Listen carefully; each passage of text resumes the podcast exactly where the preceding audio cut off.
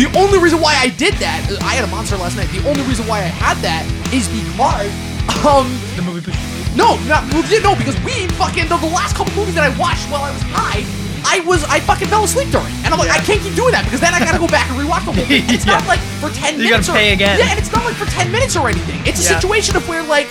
I'm fucking asleep for the whole movie, and I wake up like it happened with me in Ad Astra. It happened with me during Richard Jewell. It happened to me a couple years ago with Bohemian Rhapsody. Granted, that was like a Tuesday night at 10 o'clock, but still, it's like I fell asleep for the entire fucking movie. I at the very least want to know what I'm talking about, even if it's a piece of shit movie that I don't care about. I at the very least want to be in. Would be really funny is if we all saw movies high and had to like do an actual review Oh, for we it, but like do that half of some us fell asleep. So we're like, "Do you remember that part?" We're like, "Oh, of course I remember that." Uh, like see, that's, that- that- that's that's the thing. I think we will end up doing that at some point where we kind of all get together and either do drunk reviews or high reviews. Like we've had reviews before where we've done like you know had a couple beers, but there's a difference between like having a couple beers and getting fucked Yeah. up. So like drunk history, Yeah. drunk Something history like of, of TV yeah, like Yeah. or of uh whatever. Well, I mean that that, that certainly sounds. Do you like, guys talk TV?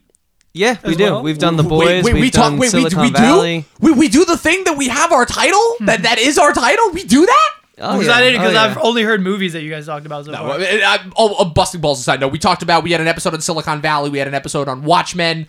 Uh, we uh, again. Oh, we the did new a- Watchmen? Yeah, How yeah. was the- that? oh, fantastic! You It gotta was, watch it was my Review. favorite thing. You gotta watch I'll it. watch the It was- review it was because fucking that's But it's the only thing we've we've actually 100% pretty much agreed on so far Yeah. in the Wow. show's well, no, history. that and Barry. Yeah. That and Barry. Oh yeah, Barry. Yeah, we both love Barry. Yeah. So so with that being said, I mean we're talking about a bunch of things. But Dom, what are we talking Yeah, about definitely. today? So first we off, started? intros. Hey, oh, guys. yeah, Yeah, we actually started. did. We're doing the Oh, Joe Rogan, uh, the. Joe Rogan Yeah, cold fuck- intro. Fuck that. Yeah, no. So of course I am Dom the movie nerd once again, joined by Chris. The TV nerd. He And- won. Joey, just a normal nerd. Oh man, now, no, see, New that's York the that- average Joe. See, that's the thing. This is Not your average nerd. That's the thing. This there is, you go. That's, the my name. We'll- we'll That's have my name. Remember for you at that, Chris? Remember that, Dom?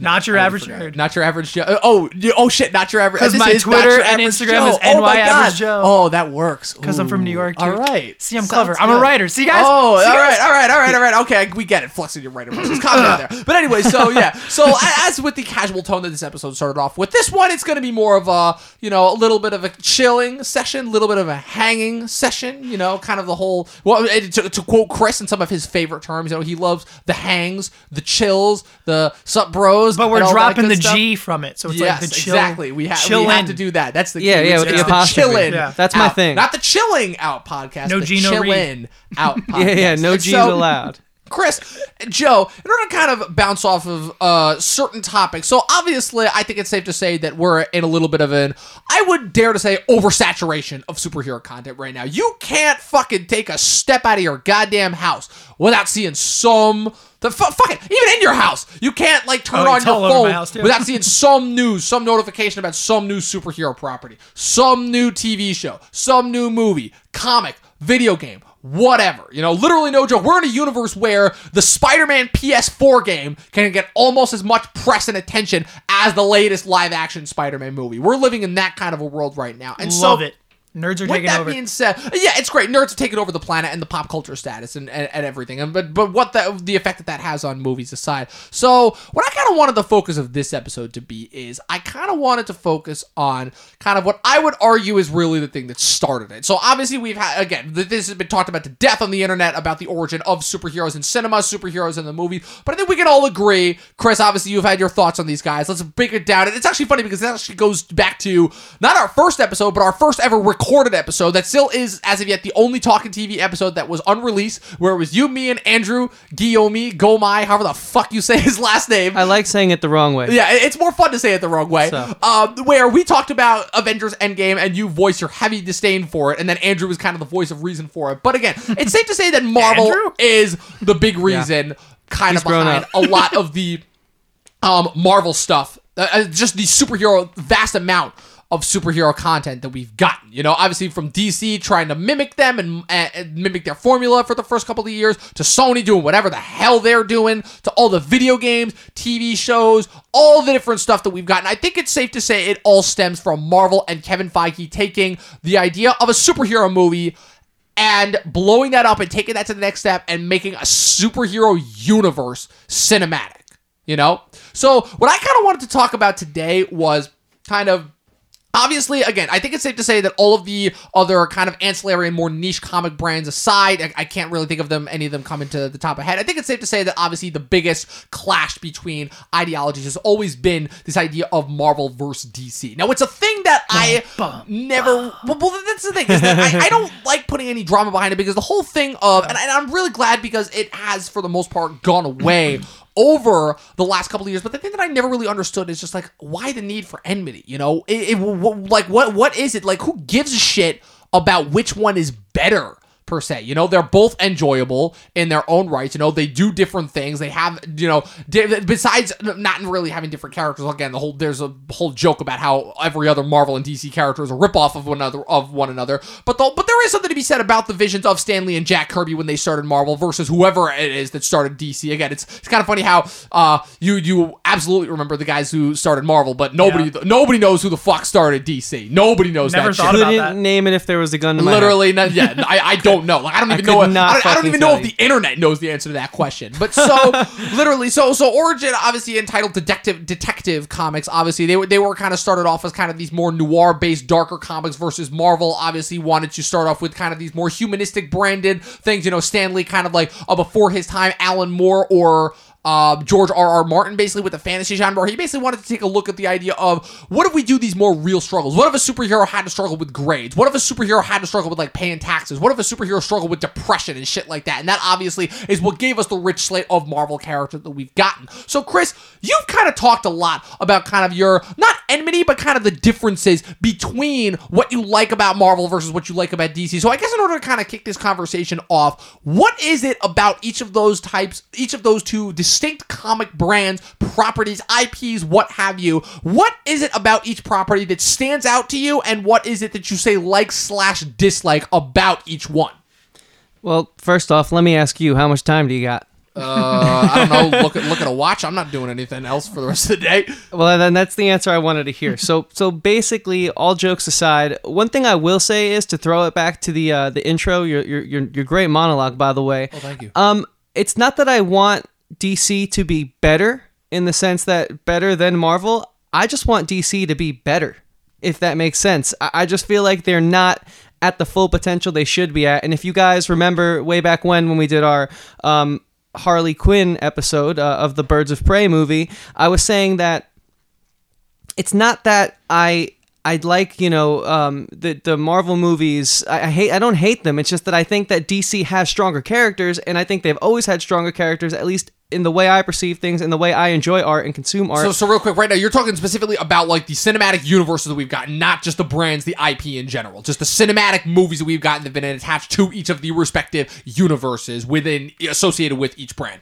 Yeah, so what I'm trying to say is that I do think that on paper, DC's characters there is obviously way more material as they've been a company for a little while longer, and I just think that their characters could be and should be more likable than the Marvel characters. Marvel characters to me, they they're not that they're one dimensional, but they certainly don't have as many layers as the DC characters do. I I used to be an avid comic reader, and I still do read my fair share of comics, and you know very much so often I would find myself putting down a new Marvel run around episode 12 or, or 13, issue 12 or 13. But with the DC run, I mean, I'm still reading Aquaman, and that's almost at like 80 or something. Like, I just can't put that one down. Even in the, the, the issues that aren't as strong as the, you know, the, the really significant ones, like if you go back to issue 12 on this new run, him and Superman have this awesome confrontation, and that's still talked about by a lot of people. But like, even the lesser issues and the ones that sort of set things up have more resonance with me. So that's why it baffles me that Marvel is winning this sort of like cinematic battle. And like the whole thing of like, should art compete? I don't think it should. That's a whole nother podcast. But since you started off like begging the question of like, why do people want one to be better than the other? That I don't know, but what I do know is one is better than the other, and I can't understand why. Well, I guess in kind of to order to answer that question again, it's a twofold thing of tackling different types of IPs and how they're presented. Where obviously the idea of a comic book series versus a movie series those are two different things. You know, obviously with the comic book series, you know, the, the, it's it's the idea of anything with having to do with a popular book series where you can kind of introduce these new characters kind of off the whim, you know, because they are so short form, because they are so free. Like comic book, the idea of these long running comic book story to me really is still like a recent phenomenon because for the most part, again, I don't want to call them disposable, but for the longest time, the comic book medium was almost seen as kind of this quick, short form, almost like these, epi- kind of like, for lack of a better word, to, in order to compare to the modern day, kind of these YouTube videos. It's something you just watch within a few seconds that'll entertain you for that amount of time, put it down, move on to the next one. You know, you you you're entertained in that moment, you forget about it, you move on. Movies are obviously a lot more different because obviously you're asking a lot more of your audience. You know, you're asking them to not just read something quickly that'll entertain them for about three seconds and not actually ask them to give any thought to it. Now you're asking them to sit in a dark room for two hours or more potentially in order to watch these these caped crusaders, you know, or whatever, and all these big effects and all this grand spectacle on the screen. And for the longest time, that was really difficult to do. So I guess in the sense of why why it is we keep coming back to Marvel and why we keep admiring them and giving them so much credit versus DC, which seems to keep floundering over and over again, is the fact that they were able to not only achieve a few movies, you know, because trilogies by the time the first Iron Man movie came out, trilogies were already had already been proven to be a working thing. You know, obviously we had four Batman movies, say what you will about them, three Lord of the Rings movies, you know, three Star Wars movies, three Indiana Jones movies at the time. You know, we don't talk about the fourth one, but No, you see my point. So the idea of continuing series of movies that already been a proven track record for almost as long as cinema itself. But with the Marvel Cinematic Universe, you're talking about something different because to me, what and again, what I feel like so what so many people admire about the Marvel movies and why they give them so much credit is not necessarily because of their quality. It's because they were able to take a comic book storytelling medium and turn that into a cinematic medium. Which still, again, correct me if I'm wrong, but no other studio has been able to do that in a sense. Again, you have long running movie franchises. That wasn't anything new. You know, we had James Bond. Again, even though not all the Batman movies were tied together, you still had Batman. You had eight Harry Potter movies. You know, they were still in the middle of their run by that point. But in terms of taking one long continuous comic book style story, taking all these different characters from all these different facets and kind of tying them up in one kind of continuing series. Again, almost like a television series, but again, the it's the idea of a comic book storytelling method being told in cinema and having it being as popular and well received by a general public, not a niche comic book audience, a general movie going public, because movies are supposed to be for everyone.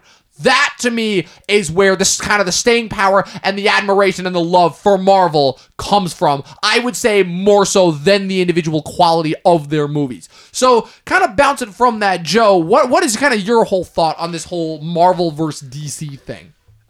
Personally, I am a DC fan. I will say that right off the bat. I know a lot more about the DC universe. I think in, when it comes to the cinematic universe, I think it's more of a Disney versus Warner Brothers because Disney Absolutely. has proven that they can just dish out amazing content, all the content we want and that we didn't even know that we needed is coming out of D- Disney and it's been all incredible, basically. For the most part. For the most part. Hit- Hits and misses here and there. But Warner Brothers is consistently failing DC, and like up, up until recently, where we've gotten the movies like Birds of Prey, we've gotten uh, Shazam and Aquaman and Wonder Woman, which I very much loved a lot of those. A few diamonds Um, in the rough, if you will. Yeah, exactly. but like starting off, it was bad, and like we we wanted it so bad because we've seen what Marvel's been able to do with it, what Disney's been able to do with all of that IP, and it's been great. Like it, it's kind of like.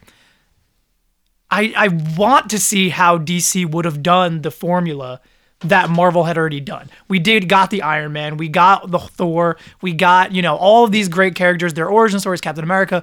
We get to see them and get to see them grow up into these heroes within like what you're talking about, these trilogies that are happening. And then we don't get that from DC. We don't get any we we're still only on one the what's coming to be sequels for Wonder Woman, for Aquaman. And that's when we're falling in love with these characters. which already, as it is, feel like afterthoughts because these are characters that we didn't get their just due until after what was supposed to be the big team up movies. It's like it's literal backwards thinking. Yeah. Where, They skipped it. Yeah, So- they literally skip past all of the origin and the world building just to get to the team up movies. they So you know they what wanted I've- to compete. Do you know so what I've bad. realized now doing our second episode here with Joe and sort of like dissecting this this topic because Joe, just so you know, Disney's come up I think on our Silicon Valley episode. It's come up. I think it's found a way to come warm. up For, on our forget boys individual episode. episodes. one they've it's found a taken over the world, Literally every so- single one of our episodes that Yeah. we've done so far. I don't think there's been a single episode where we haven't talked about Disney. And so I like I Are they here right now? Is that the Pixar? What they? They're watching us. Yeah, dude. Mickey, get oh, the Always. fuck we just off have the couch. to Look behind you at the Toy Story.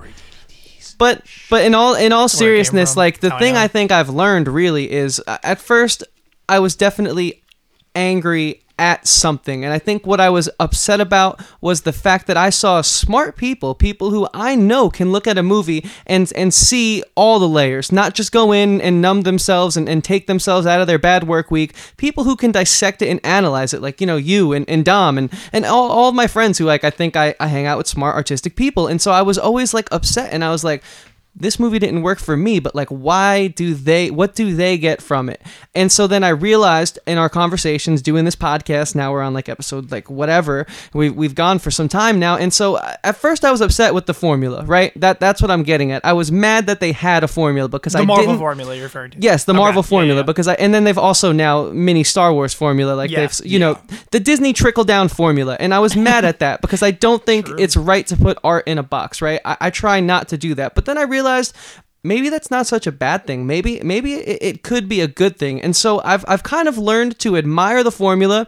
I don't really like the pieces of the puzzle that Disney has to play with with inside that formula. Like I said I think that DC is a is a stronger world a stronger IP but one thing that fascinates me is is it that and this is what I'm still fighting to figure out inside of my head is it that the formula is so perfect that when like you guys said DC tried to jump the shark right just get right into the Justice League and that was miserable Terrible mistake. Awful. and and and is it that the time and care that we got before we had Ant Man and Wasp, we just had Ant Man, and then we had the Ant Man and Wasp, and then we saw them all on the then big screen and all those. Yes. Like, i- is it that that's the only way it can be done, or is it that the uh, War- uh, Warner Brothers is just too concerned in like the marketing war to throw They're it back to to the first time we spoke. Yes. You know that that's the part. So I think I'm not as angry at Disney. I think I kind of in a weird way. Maybe this is Stockholm from how much we've spoken about it. I'm starting to admire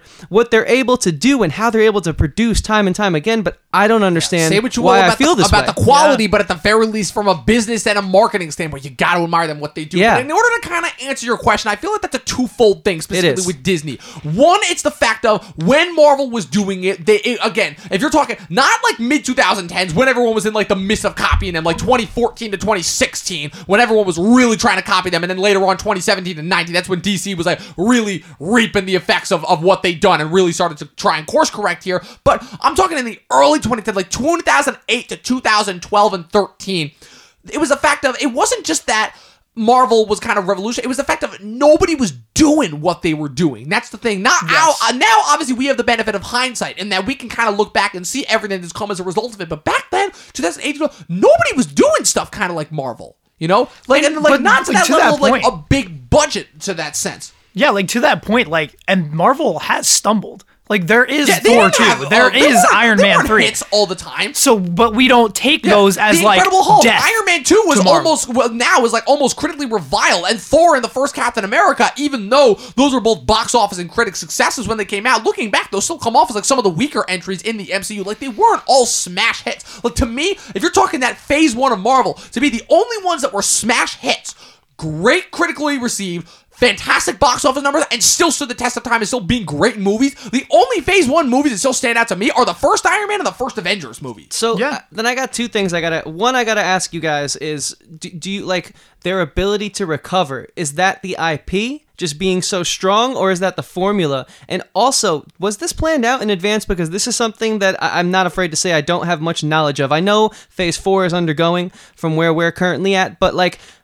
Was there a preconceived like phase one, phase two, or was it just that the first Iron Man hit so well that they had to do more? It's like, a situation you know? of where Kevin Feige had an idea. It- it's very similar, I think, to what David Chase kind of did with The Sopranos, and again, kind of breaking in, bringing in the HBO model of kind and, and crafting kind of the serialized television shows, and again, kind of bringing in why The Sopranos was so revolutionary because it took the idea of kind of taking television, which again, a disposable medium that again people just turned on randomly in the week in order to forget about their entire day and just everybody talked about to kind of taking that idea and turning it into these serialized stories that people can follow for years and still keep track of and follow it. You know, obviously Lost really tried to jump on that with making a beginning and end story that would last for years, and obviously that didn't work out so well for them. But it was this idea Lost of. Kevin Feige again. Was dope. He J.J. Doesn't. my boy. oh my god, he doesn't have the exact idea. Like he doesn't. He doesn't come up with the idea for what they're gonna do in Iron Man. And know exactly where it's going to end in Avengers Endgame. Obviously, you'd be a fool to think that. And again, especially considering of on the Harley Quinn episode when I talked about it, literally the idea for the cinematic universe came from the studio executives, not Kevin Feige, laying out fucking toys on a table and tell and saying kids and test su- to kids and test subjects, pick out which toy you think looks the coolest and which one you would want to watch a movie over. That is the, so. Let's get that out the bat. That is the origin. Again, just from a marketing, a money standpoint, that is the reason why we have the Marvel Cinematic Universe. But in order to kind of bring it back, it's a sense of and how it all kind all this stuff kind of connects is it's kind of like like something that you brought up jazz where they have the general idea you know? They don't exactly know how it's to happen but they know at some point okay thanos is the big bad that we're building towards how are we going to bring him in you know? The phase one is easy. It's literally origin story after origin story after origin story. They knew the formula there. They had that crack. the, the origin formula that had been cracked back in 78 with the first superman movie. They knew how to do that. So they figured hey let's introduce all these characters get their origins out of the way. For the most part let's hope they don't fail and then we'll put them together as a team you know? That was their first step. And And who worked. the fuck at goddamn Warner Brothers and DC said, you know what we're doing? Justice League. Right. But so to kind of and, We and- saw but, it but, but again, in order to kind of but in order to kind of bounce off, but that was just the first step. And the next step is okay, well we can't just do another bunch of origin stories and then build up to another big team up movie. That didn't that, you know, that doesn't really work. And so with phase 2 again, phase 2 is a, is a situation where it's like I both admire it and I don't admire it because some of my least favorite Marvel movies came from phase 2 and some of my favorite Marvel movies came from phase 2 where phase 2 again, they experimented out a little bit obviously with uh, James Gunn with Guardians of the Galaxy, with the Russos and what they did for Captain America: The Winter Soldier. I still like can't believe that the Winter Soldier of is not only like my favorite Marvel sequel, but to me still one of the best movies that Marvel has ever done. That again, that um, what's it called? But also we still got Iron Man three and Thor: The Dark World, you know, and that and that kind of again was was a weird place for Marvel because that was when Kevin Feige he had a lot more power. Again, this was the guy who had just pulled off the Avengers, which up to that point was like the biggest movie on the planet. Like nobody else had pulled Yeah. off something like that. So again, so again, he's got a little bit more flexing power with Disney. So he's coming into problems with his boss, Ike Perlmutter, who again, their their feuds and some of the microcosms that they had. You know, it, it would be amazing to you know for me to break that down and all those specific things. But that's a thing that we'll have to go into it for another podcast. Tune in 'cause There's so many fucking things to talk about there. But so come 2015 with Avengers Age of Ultron. Again, the, the, the movie that people have talked about constantly as being probably the most problematic of the big team up movies, only because of. Uh, aga- again, all the fact of oh, they said it was oh, Joss Whedon was under too much pressure. Oh, uh, it was too similar to the first one. But ultimately, at the end of the day, the thing about Age of Ultron is that it was the studio, or in this case, Perlmutter or whoever, just wanting the, the to repeat this again, kind of the old Yeah. studio mindset mentality of just wanting to repeat the success of the first Avengers. You know, it's just we had this, this worked. How do we do it again? You know, that age old problem again, what we talked about with sequelitis. You know, where it's like, how do you do a good sequel that manages to stand on its own as being something new while at the same time not repeating everything that the old one did? And that is where Age of Ultron came in, and that's kind of where the divide came in, where Kevin Feige finally had enough, went to Iger and said, you know what, I'm taking Marvel as my own thing. You know, Perlmutter can have his thing with the TV shows and all that that I don't give a shit about. You know, because we obviously that was the beginning of the Netflix stuff, all that stuff was was going on. But he's like, I don't care about any of that. I'm taking the movies and I'm going on in one dir- in this one direction. You know, Ant Man, we had that again. That was kind of another origin story, but again, it's kind of the idea of building in and improving in all these new characters because at the end of the day, we know we want all of these guys on screen And it's for purposeful. when we're gonna go Thanos. But the point being is, and this is what I was talking about with my episode when, when I was talking about on my top ten with Kevin Feige and how he's the only studio head, money guy head. You know, we always talk about the differences in Hollywood between the money guys and the creative guys and how they constantly come to clashes and blows. And that's a very popular, you know, clickbaity thing to talk about now. But we forget that without those two collaborations between the creators and the producers, we don't have movies. You know, we don't, we don't have some of the great movies that we've gotten. So the thing that I always liked about Kevin Feige is he was, the, again, a producer, a money guy who had a creative, like artistic vision. Again, maybe not artistic, but a vision for where he wanted these characters to go. You know, because at the end of the day, he's like, I don't know what they're gonna do to get there.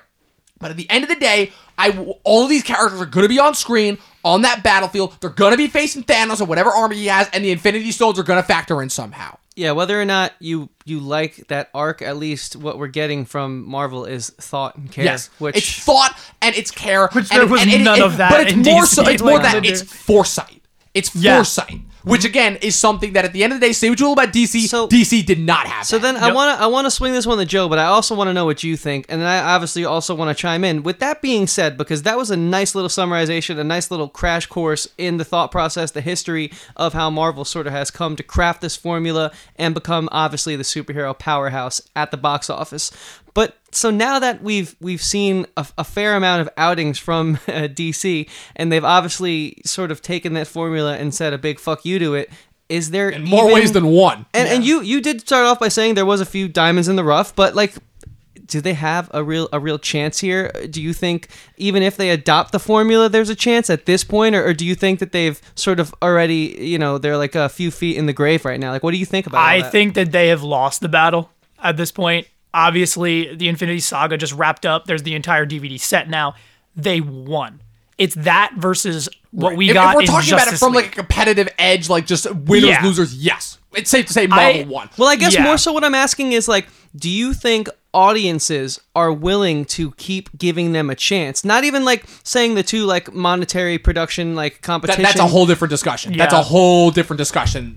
Well, no, no, no, it's not because listen, hear me out. What I, what I'm saying is, we, we you painted the picture of how the Marvel formula works and and why it works and and why it's been taken so long to craft and come to life because it was it was thought out from the beginning. It wasn't just throwing darts at a wall and seeing what sticks. So. Do you think that Disney sort of has trained the audiences in such a way? Let me rephrase my question: that they can't appreciate a different approach like Warner Brothers is bringing, and because Warner Brothers didn't choose to adopt this origin stories first, then let's team them up. Then let's make this ultimate bad guy. Like, do you think that there's a chance in that sense? That's what I mean by a chance for Warner Brothers to take these characters that we know people love. I mean, there, there's 75 years of Batman and Superman material that that for the most part, when you have a character going on for that long and more of it hits than fails, there's something there that yeah, we're I just mean, not seeing to translate. me, it's that what you were saying in that DC had that chance. Like they, they when they came in, they were like, you know what we're gonna do? We're gonna do like Man of Steel. We're gonna start it off just like they did with Iron Man. This is gonna be our first movie. And if maybe even want it's to a go DCU. before that, again, the fact that they, they, they tried something even before that that nobody wants to talk about or, or that everybody forgets was supposed to be their real star before Man of Steel two years before, a little movie called Green Lantern. That movie was supposed Whoa, to be whoa, the whoa, start off. Where's DC right now? They're probably gonna like strike this as like, yeah, don't like we don't talk about that. Yeah, anymore. exactly. No, but that's my point. But, but back then, again, when when the first Thor and first Captain America, they tried to jump on that train before the Avengers came out. That they tried them. To, to the point where they tried to co- even cop where they were copying Marvel, even to the point where they were trying to copy Marvel's tone before you even really had the consistent Marvel tone that you know about from Phase Two and Three. You know that tone, what you. That, that again, it was only present in two things: the first Iron Man and the first Avengers. You hmm. didn't have that tone in all the other Phase One movies Green Lantern was the death of DC. before it even got before started. it even started because let me tell you about the repercussions that that had. So Green Lantern came in as basically what Marvel was doing. So I think DC was like, okay, we see the formula. This is what's working. Why don't we try something like this? We're gonna do a Green Lantern movie. We're gonna do a, Superman movie, and we're gonna do these things. Green Lantern came out. It had a very similar tone to what Marvel was doing. If you didn't know if it was DC versus Marvel, you could have possibly even seen like the similarities between those movies because those universes are obviously very similar. We talk about it all the time. Green Lantern got ripped, and but Ryan Reynolds was the perfect Hal Jordan. I'm gonna say I, that I liked him as Hal Jordan. Just the movie around him sucked. terrible. Everybody knows that. Now DC is a joke, right? Now they're like, okay, what do we do with this IP? We're gonna say fuck that, and now we're gonna go to dare I say dark, and they're gonna go with Zack Snyder, and they're gonna go with this gritty universe that is if superheroes were real. What are their deepest struggles? What are these characters' deepest things that they're going through, like Man of Steel? But before you come up and cut me off in this, this is like Justice League was terrible because Green Lantern wasn't in it. Green Lantern and Chris, my brother, talks about this to me all the time. Green Lantern and the Flash were both versions of the comedic relief in the Justice League, but Green Lantern was most of it. And I don't know what you like guys think of I was that. about to say that that's breaking down like getting into like specific character semantics. That again, I, I again you could have put any amount of humor in that movie. I don't know if it would have saved the quality. I think that movie was doomed before, But- regardless of which characters were in it. I think if Green Lantern were, but yes, and the casting, and there was a bunch of problems with Justice League, but if Green Lantern was had the ability to be in that movie, which he should have been, then they don't have to rely on Ezra Miller's Flash for all of the comedy. The Flash would then in turn be a better character. Again, I, I I hate to It cut you off, but it, it, that that's, that does sound like a little bit of a personal bias against the casting. That that doesn't necessarily reflect the quality. I'm not saying you're wrong, but what I'm saying is that, that again, that sounds like a little bit of a personal bias against like certain actors. Which again, the reason why that movie failed no. goes so far beyond certain casting choices. I It- think. I- but I don't like. I'm, I'm not saying Ezra Miller is a bad Flash. I don't think he's a very good Barry Allen. But I'm a big Flash guy, so there is biases there. But when we're when you're trying to like make this movie, you're saying, okay, we need certain characters for certain roles, and in the Justice League, they're very defined roles. And I think Hal Jordan with Barry Allen are some of the comedic relief, but Barry Allen isn't this dumb dim-witted, brand new to the scene character like he had to be in the in Justice League because they didn't have the Green Lantern to be there as more of the comedic relief in terms of characters themselves. That's what doomed, I think, in my opinion, like the Flash's character because he had to carry too much of that movie on just his comedic relief. well, and, And we're not talking about Justice League as a whole movie here, but that's where I think the DC universe had to be like, you know what, we can't do the Marvel, t- uh, like whole, we, we can't do that. Well- what do we call? it? I keep, I'm blanking on the word right now, but oh. that formula, Yeah. we can't do that formula because Marvel did it all right, and then we did Green Lantern, and it blew up. So now we got to do the Dark well, Universe, t- t- and we're gonna start But with what I Justice think- League, what I and think that's where it started to me. what I think that stems from is because I see your points there. I I think it's like it's dangerous when you try to play catch up and have art compete in the Yes. first One place. hundred percent. It was the catch up that ruined it. Yeah. So Well, well, to, to kind of bounce off of that point overall, it, it's again, it, it's it's again. I, I don't want to knock down any of your points, but I think that the, again, it's I said this before. The idea of the, of why Justice League didn't work goes so far beyond individual casting. Like Oh, that doomed for 100%. I agree But with you. What I'm gonna say, the kind of my two cents of the whole thing, and again, you're you're right. Bouncing off of your points of what you said about Green Lantern and Zack Snyder, what Doom DC, what Doom DC, I don't think was the idea of um the cinematic universe. I still think that weirdly enough, even with the tone that they chose, you know, kind of the darker. Again, I hate saying that word, but because it's more of an edge lord. But say what you will, because because again, but the reason why I'm willing to give that sect of DC the slight benefit of the doubt, and why my problem is more so with how Warner Brothers handled it, and not necessarily how Zack Snyder did, is because regardless of Zack Snyder's approach, again, the idea of jumping from a Man of Steel origin right into a basically the equivalent of your Civil War, Yeah. literally, it's like, oh, and the fact that those movies were originally supposed to come out on the same weekend, like, get the fuck out of here. Like, I'm sorry, that was just dumb on Warner Brothers' part. But so why I blame them more. But the thing about it is that Snyder had a vision. Snyder kind of wanted to be kind of the Kevin Feige of that. It's just his vision would only have been included five movies, not like an entire 20 plate cinematic universe. He had a five movies in plan. It was um Man of Steel. Man of Steel. I think he wanted to do a solo Batman movie. Um Batman vs Superman and then two Justice League movies. Yeah. that was Okay. it. That was all he wanted to do. And that would have included everything kind of. I didn't know that. And because you said that, I now think I realize if there was any confusion about what I was trying to say earlier, I think I realized a way to really pinpoint how I was trying to express this. Do you think that this Disney formula like has cuz that would have been probably a complete thought out Yes. five film arc. And, it we would have been- saw it and I don't think it would have been necessarily great, but it would have been kind of a good counterbalance to what you said about the Disney formula in terms of giving us something different. Because I because his 100%. whole goal, regardless of what you would have gotten from those movies, subject matter wise, consistency wise, tonal wise, say what you will about them, at the very least, he had an idea for something that would have been big and huge and kind of on the level of Marvel while at the same time saying something different. Where if Marvel is supposed to be kind of like about the optimistic side and kind of, again, as our professor Pat Huber has said, kind of the idea of kind of depending on superheroes to carry everything out for us and kind of, in a way, again, I feel like the biggest theme about the Avengers, if you even want to call it a theme, is kind of restoring our faith in heroes, you know, because the whole big thing about the, the one of the biggest driving forces about that first Avengers movies is the fact of everybody seems so cynical of the fact of oh, can superheroes really save us or anything like that, you know?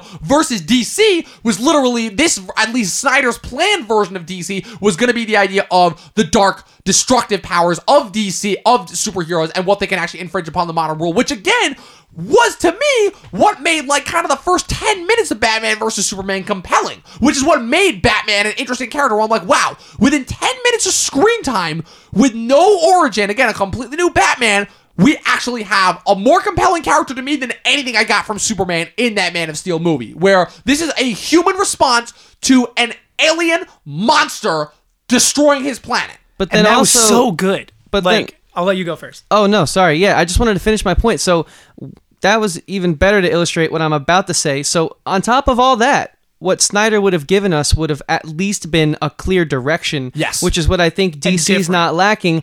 And to me it almost I still seems think they're lacking it, but Yeah, right, right. It's what I'm saying. And to me it almost seems like the the the power that Disney has gained by having such a clear vision before even and putting boots to the ground. No competition, also because Well- their competition is only succeeded in one thing. In, Well, let me finish. Embarrassing themselves. Let me finish. What I'm what I'm trying to say goes to that tune. In a sense, it almost seems that because they are such monsters at the box office in this field and their other big competitor is DC, it almost seems like DC was sort of bullied out of having like a shorter, more complete narrative arc because they, you know, everyone caught wind that wow, there's phase one, two, three, four, five. I mean, how long is this gonna go? We can't just have five movies. We need to go forever to compete That with our number one competitor. Yep. That was the problem. So with the. Yep. question's answered. But that's that to me that's wrong because art shouldn't be a competition. Tell the best story you can tell with the pieces you have. Yep. And and I think that I mean this. What are we at? We're halfway through the podcast. I mean. I'd be okay with taking it here because I think this is part of why this conversation even exists is because in this culture of you can tweet at a creator and tell them what you think whereas in the in the in the past maybe they wouldn't read your fan mail maybe you wouldn't even want to go through all the trouble to send a letter now there's such a, a quick way to get uh, an answer about your product that we didn't have back in the day that I think sort of perpetuates this sort of like need to sort of feed the audience and, and keep giving this sort of like, oh, okay, they like that one, good, let's keep it going. Whereas like if you look at like 1990, you know, maybe maybe Goodfellas wouldn't have been made if, if Scorsese had this pressure of social media and he had to put out a Goodfellas too. Like we we we we are so far off now because we have the ability to tweet at our creators and, and DM our creators and tell them how much we love their property and demand more even almost. Nerd culture is pretty demanding these oh, days. Oh, just a little. That- Let's Sign a that we- petition. Let's do it. that we can't have we can't have just like a one-off that fits or like a five movie arc like Snyder wanted. And that Yeah. that, that upsets me. Do you feel Yeah. that same way about social media or am I just crazy? No, you're completely right, and I think that's why some of these movies, like older, the like the Thor: Dark Worlds and the Iron Man's, like they didn't have as much criticism as we do now for movies like the Suicide Squad, Right. because we I mean, did, yeah, like, you had the social media response, but it's still even as recently as as 2013 was not even close to the level that we have it now. And I just think that to your points earlier about talking about like Kevin Feige and taking over Marvel and him having this clear vision and like we want to do this, this, this, and this. If I think, and this is my opinion, I'm interested to see what you guys think about this.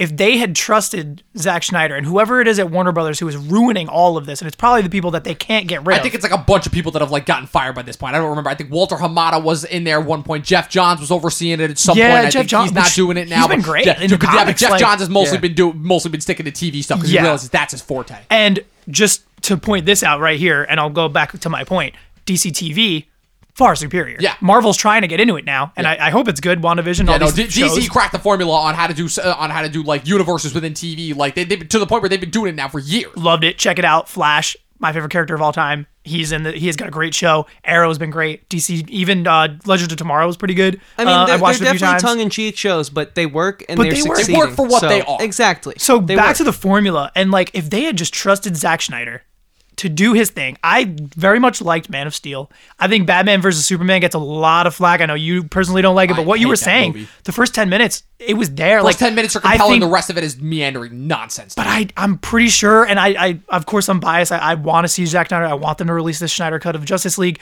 He I feel like he did have this vision. And because Warner Brothers is seeing what Marvel's doing and what Disney is doing, they have 30 movies, all these crazy things that they're doing. They're like, "No, we need that. We need that. So we need you to bring in the Green Lanterns. We need you to bring in all these th- crazy things." Where if they had just let Schneider have this five movie arc with you saw it. You saw the Flash come to Batman and talk about Lois is the key and possibly even doing the Injustice timeline, which is the darkest and arguably one of the best comic book series It's brilliant. I of think like DC. the end all be all of it when he was going to do kind of the ju- uh, just again kind of to get into Like real nerd side Darkseid, of what I know. yeah. Well, yeah, Darkseid was going to be a thing where they well they were going Oh, to do 100%. Justice League. Let's go, let's go. Well, let, let me tell you. So Justice League Part One and This was the plot. So Justice League Part One was again kind of originally supposed to be kind of along the lines of the Justice League that you saw, only a little bit longer, a little bit more in Snyder's wheelhouse. Where again, the, the biggest thing about Justice League that I can say again is the fact that they brought on Joss Whedon for the reshoots. No fault against him, but again he was stuck with an impossible task. Yeah, but 100%. you would have had like a more Snyder s version of that, and I think it actually ended with them. Yeah, they brought back Superman. I think like one of them got kidnapped, and then they ended up going to Apokolips. Yes, or something exactly. like that. And then I think in part two, like is the fight on Apokolips. I think the whole thing is Batman ends up dying, like in the fight with Darkseid or something like that. And then like and to the people who don't know the Injustice like video games or comics, Yeah. they're fucking incredible. Like, and it's such a change from what we have seen in Marvel. Because it's Marvel's just like put on the tights, we're superheroes, this is what we are, and you love it. That's the Disney formula, right? But if we did that with DC, and DC does this in Justice Timeline, and they do this super dark universe, that's where their moneymaker would have been. you you have a what you do what you have there is you have basically kind of taken the idea of something like a Watchmen or The Boys, like kind of like this niche superhero thing with a budget and with the storytelling and the filmmaking behind it on the level of a Marvel movie. That's what you have if this goes through. would you guys have because like right now it's that Marvel formula like we were just Yes. talking about. So like Infinity War, all this stuff, great. But if we had this very dark universe where Superman goes evil and kills the Joker, who he thought like all this stuff that I don't want to spoil Like, Injustice I don't, anymore, I don't but know like if specifically that's what would happen, but kind of to bounce off of your point is what I think that gives us, besides obviously counter programming that actually makes a difference and isn't just kind Yeah. of you know Yeah. exists for us to be entertained by, and when, when we know what and, like it's not even gonna do a scratch on the dent for Marvel. Uh, what it gives us is kind of I don't want to say counter programming, um, but it, it, it gives us kind of this other perspective into kind of what superheroes are on the level of a mainstream like Marvel at a time when you can actually do something mainstream that'll be recognized by that big of an audience on that level. That's what you have versus Yeah. now, which is pretty much Marvel dominating over everything, and then with all the streaming services and all the million different ways that you can access all of your favorite streaming shows and everything. Obviously, it wasn't to the level in 2013 as it is now, Yeah. but you have all that. And now, obviously, because of again, it's a little bit more. Uh, it's a little bit of something other than. It's exterior forces outside of obviously the two studios and what they did and how they're vastly different handlings of the different IPs. It also has to do with the rapid advancing technology, what streaming has done to everything, you know, kind of creating all these little niches and everything, kind of taken away from the idea of there being that one big overarching popular thing for everybody to watch. But that's what you have if this version goes through. And I think that they wouldn't have even had to compare. Right. And and, and in Go order ahead, to let, yeah. and, but but to wrap up my point overall is again say what you will about Snyder and his problematic. I agree. I don't think Snyder's a good filmmaker. I think that he is a incredible cinematographer and he is he is great at achieving a very specific aesthetic look that is that cannot be replicated. I think by anybody else. I think he is a miserable storyteller. I think he has all the right ideas. For what he needs That's to do true. with these superhero movies, but there's a reason why his straight adaptations of novels have always been better than his original ideas because his idea of an original idea is superheroes moping and brooding and speaking their feelings out loud rather than actually the embodying the themes that he wants to express so badly. You know what I'll say to that, Dom? Like Joe, I think, was trying to say by bringing up Injustice and Flashpoint and all these other great storylines, because that's what I've been trying to say from the start of this episode, is that it, it baffles me, and I guess we've sort of sort of cleared that up. But at the beginning of this episode, it, I, I certainly was just baffled and almost distraught because I love these characters in this universe so much at the fact that if there's so much good material, albeit from video games, from the TV shows, from the comics where it all stems from, why is DC failing?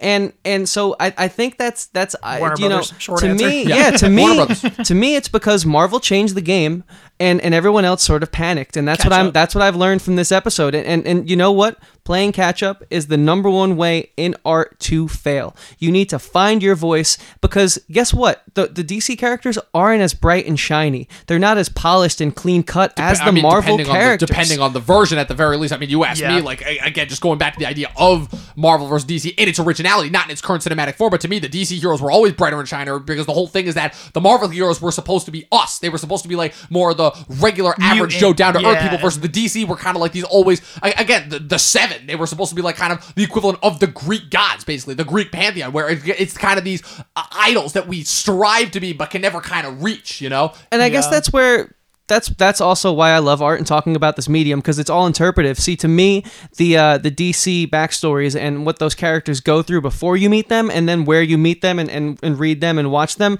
it, it always feels more relatable and more like they've overcome something greater than like an Iron Man or, or Captain America. Who th- these are all obviously compelling backstories. That's why these characters stand the test of time. And, and my opinion and our opinions about if they're great or not doesn't matter because they've already claimed their legacy. But so to me, DC has always sort of had the more compelling backstory, the darker side.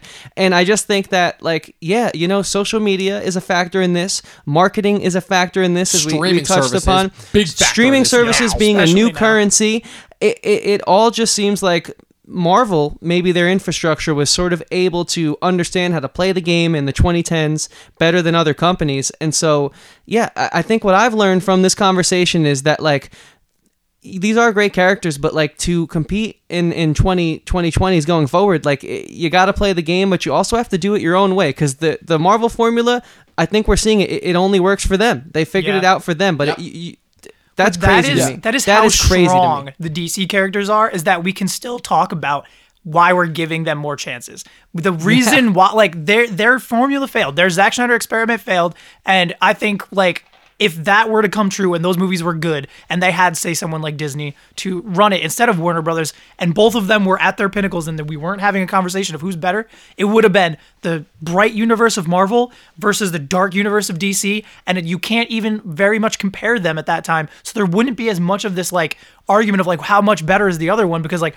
obviously Marvel's winning that. But if those movies were good and Zack Snyder's uni- like universe and direction and, and tone that he wanted came through, it would have been great. And I think the the it, it would have ignited this kind of like we love Marvel, but we also love DC, and that's how strong the DC characters are right now because that experiment failed, and we're still giving them a chance. Wonder Woman was a fantastic movie. Aquaman, Shazam, they're going back to these roots that had started what like this formula that, that Marvel has created. They're now going back to that, and because these characters are so strong, that's why now DC is kind of getting their legs back under them. But I kind of want to ask you guys what like is your favorite DC character, Marvel character, or just favorite character overall, and like why you love them so much? Because I think we've been talking about these universes of like we love Marvel, we love DC. We're kind of going more towards like the cinematic approach. But like, what had what made you guys fall in love with your favorite character, DC, Marvel, either of those? Well, I, I just I'm sorry to completely backtrack off that question, but I just had one more point to kind of drop, kind of what you were saying about how strong the DC characters are, which is there. You're right. So Marvel changed the game. They proved that, and they proved that they could only do what they could do. Again, every other studio, not just counting DC, failed at trying to. You know, DC failed, Sony failed, uh, Universal failed when they tried to do that dark universe monstrosity with the Mummy. Yeah, that that failed stupid. after one movie. You know, it, it seemed like they that. could only they, they could only be able to actually get it to work on TV. But so it's two things. One, I think the reason why we're still willing to give them the benefit of the doubt, not just because of the strength of those characters, but because they actually were the only studio that did learn from their mistakes of trying to copy Marvel and managed to take it from a different direction. Where every movie that they've done since Justice League has not kind of been an apology, that's the wrong word to use, but has kind of been doing their own thing. Where now you're kind of seeing them pursue almost like what the animated movies do, which is where you kind of have them just doing their kind of own solo Yep. one off adventures, you know, Like the Joker. with these characters. Again, like the Joker, Yep. like Shazam, like Aquaman. You know, those are three vastly different movies if you think about it. And I Yeah. love that they're three vastly different characters. Again, it's Me the same too. thing that I criticize Star Wars about, but I love that DC is doing that now, you know? Yeah. And now with Props obviously with, with it. Birds of Prey being the most recent edition, you know, when Wonder Woman 84 comes out, I have no idea whether that how that movie's gonna be a sequel to Wonder Woman because that, that first Wonder Woman movie was still existed in a world where the Snyderverse was in effect, you know? Yeah.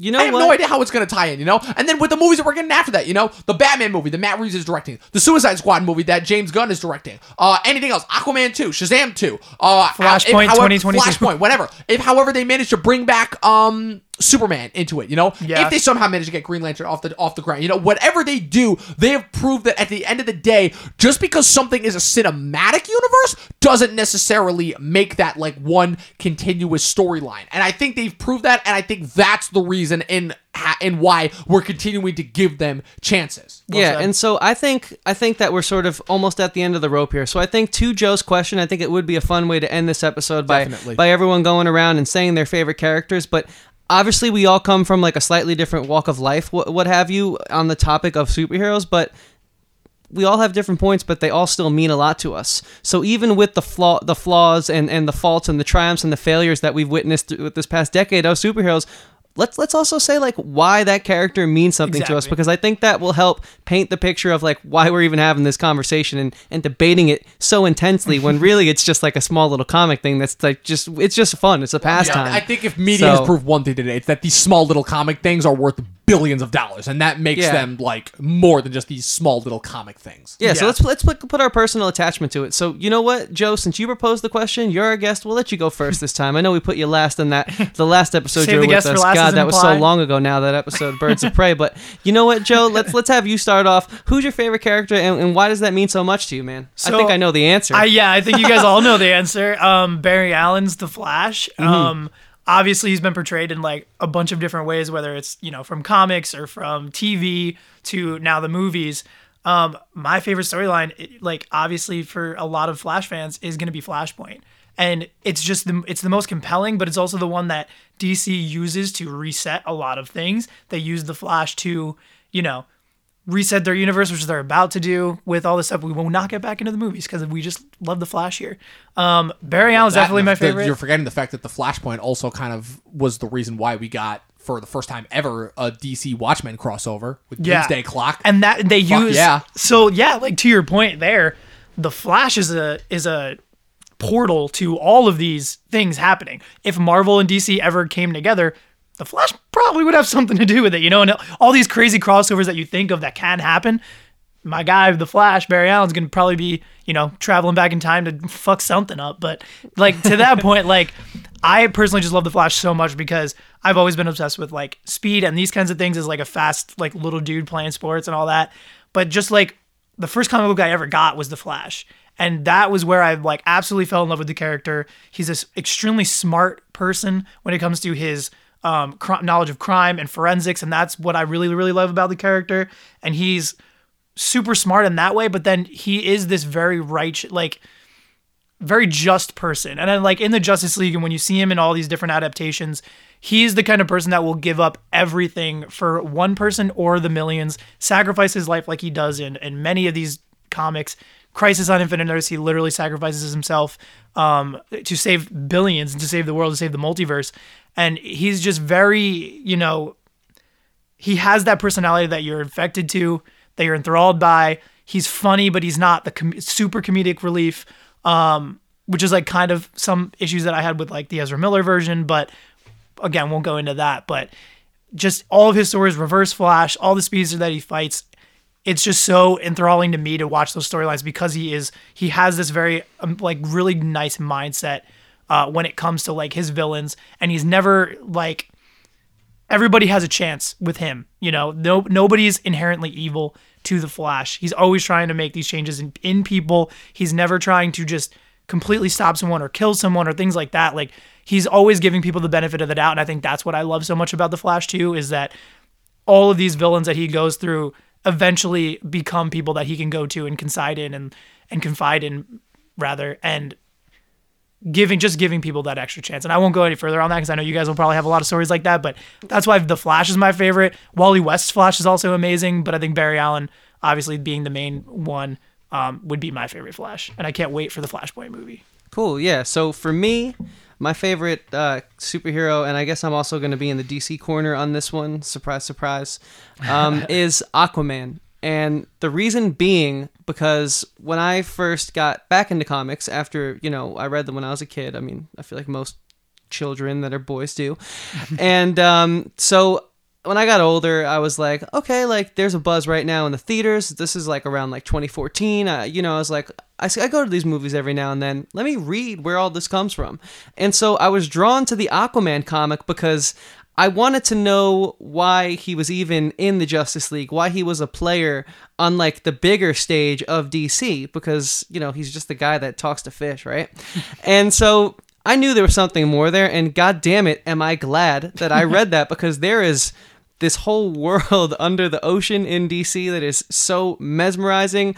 I love the villains. I love like the setting, the way it all looks, the design. Yup. How he is the black sheep in the Justice League, but he when he comes in clutch, he comes in clutch. Like they need him for that very small niche thing, but he if he wasn't there, that mission might not have gone right. So I love how he's sort of like even though he is one of the elite heroes in the DC universe, he's still the odd man looking out. And why does that resonate with me? I've sort of always felt that way as like an artist and a creator.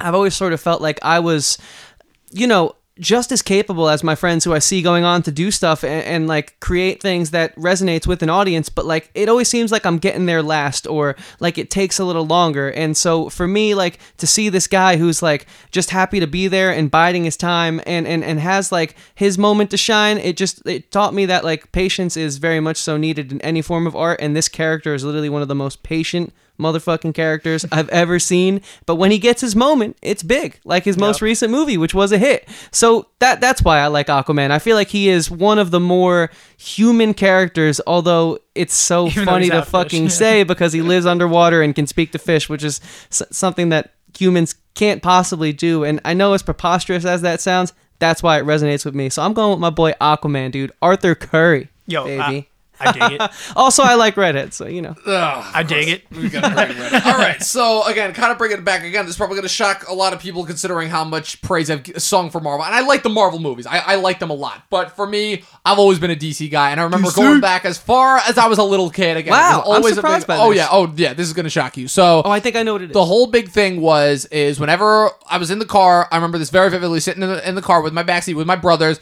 and it would always be like, you know, who's your favorite superheroes? My youngest brother Mateo was Spider Man, my brother Jared was Superman, and mine was Batman. I'm like, I don't know why. I don't know why. I had costumes. I don't even remember what my earliest memory of watching Batman was. I think like the earliest memory I have is like there was this you know my, my grandpa showed me the batman 66 movie you know and i had a, and i had fun with that you know but like it was always a thing of where i don't know why there's just something cool about a guy who dresses up as a bat you know knowing nothing about the character all i knew was his tragic origin and that was it you know and all the colorful villains that he fought and when i watched batman begins that to me was a again I don't know what it was, but there that movie spoke to me because uh, weirdly enough I did not read a lot of comics as a kid. Like I read a decent amount to like be educated, but like it wasn't just a thing that I wrote. I was much I was I was a novel kid from when I was a little kid. You know, like I I like when everyone else was reading comics, I was reading Harry Potter. You know, I was reading Wars. That's my thing. So I was always into the I was into the idea of serialized stories long before everyone else kind of, you know, a lot of other people got into that through movies and TV. For me, it was always books.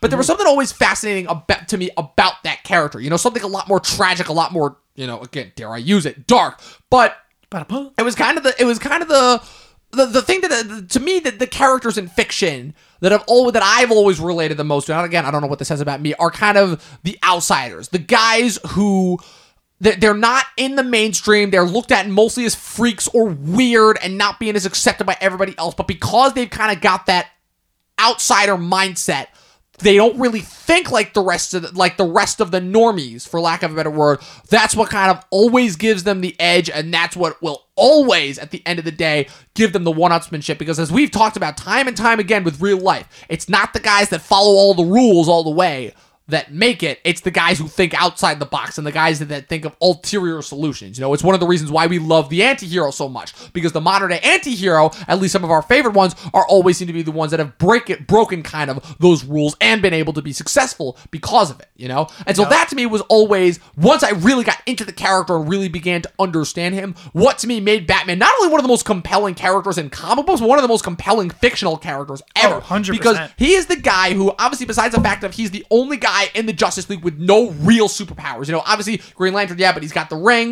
you Yep. know, all that good stuff. You know, Wonder Woman, it's Superman's an alien. Wonder Woman's basically the embodiment of a Greek goddess. Aquaman is an Atlantean. All this other stuff. You know, Cyborg is half human. All that stuff. Mention the Flash. T- talk about. Well, the Flash has actual superpowers, but um, what's it called? E- e- even if he wasn't born with them, like he still has superpowers. Yep. But Batman again, besides the fact of yeah, he's the only guy on the team that has no powers and a bag of gadgets. So why is it that whenever push comes to shove, why is it you always want him in your corner? Yeah, he's not as strong as Superman. Yeah, he isn't as powerful as Green Lantern or the Flash. Yeah, he he may not also be as funny as them, you know, but you always want him in your corner because of his origin, the way he's been utilized in fiction. He always knows everything that's going to happen 10 steps ahead of time. And yeah, that makes him probably more of a less likable character, you know, especially in some of the more recent iterations of Justice League, you know, because he's always the guy that ends up having to make the hard call Yeah. when none of the other Justice League have to, Justice Leaguers have to. But to me, it's that it's those types of characters that have always been way more relatable to me and way more interesting than a lot of the other traditionalized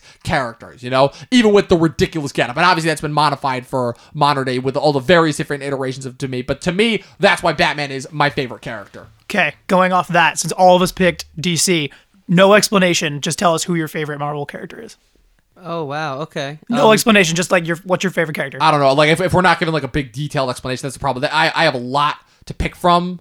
Uh, I'm gonna go, I'll go first to make it, you guys get like a little extra second. Yep. Iron Man was my favorite because of the movies, but I think my favorite uh, overall would be like Nightcrawler just because I love that power. Yeah, it's it's tricky because again, there- there's there's too many to pick from. But with Oh, me, so with. Marvel, with DC, I kind of like the individualized heroes more because there really aren't that many teams outside of the Justice League. Mm-hmm. For me, with Marvel, I always like the team aspect more. I like the X Men, I like the Avengers a lot, I like the Fantastic Four. But if I had to pick one um solo hero, it'd probably be the Hulk.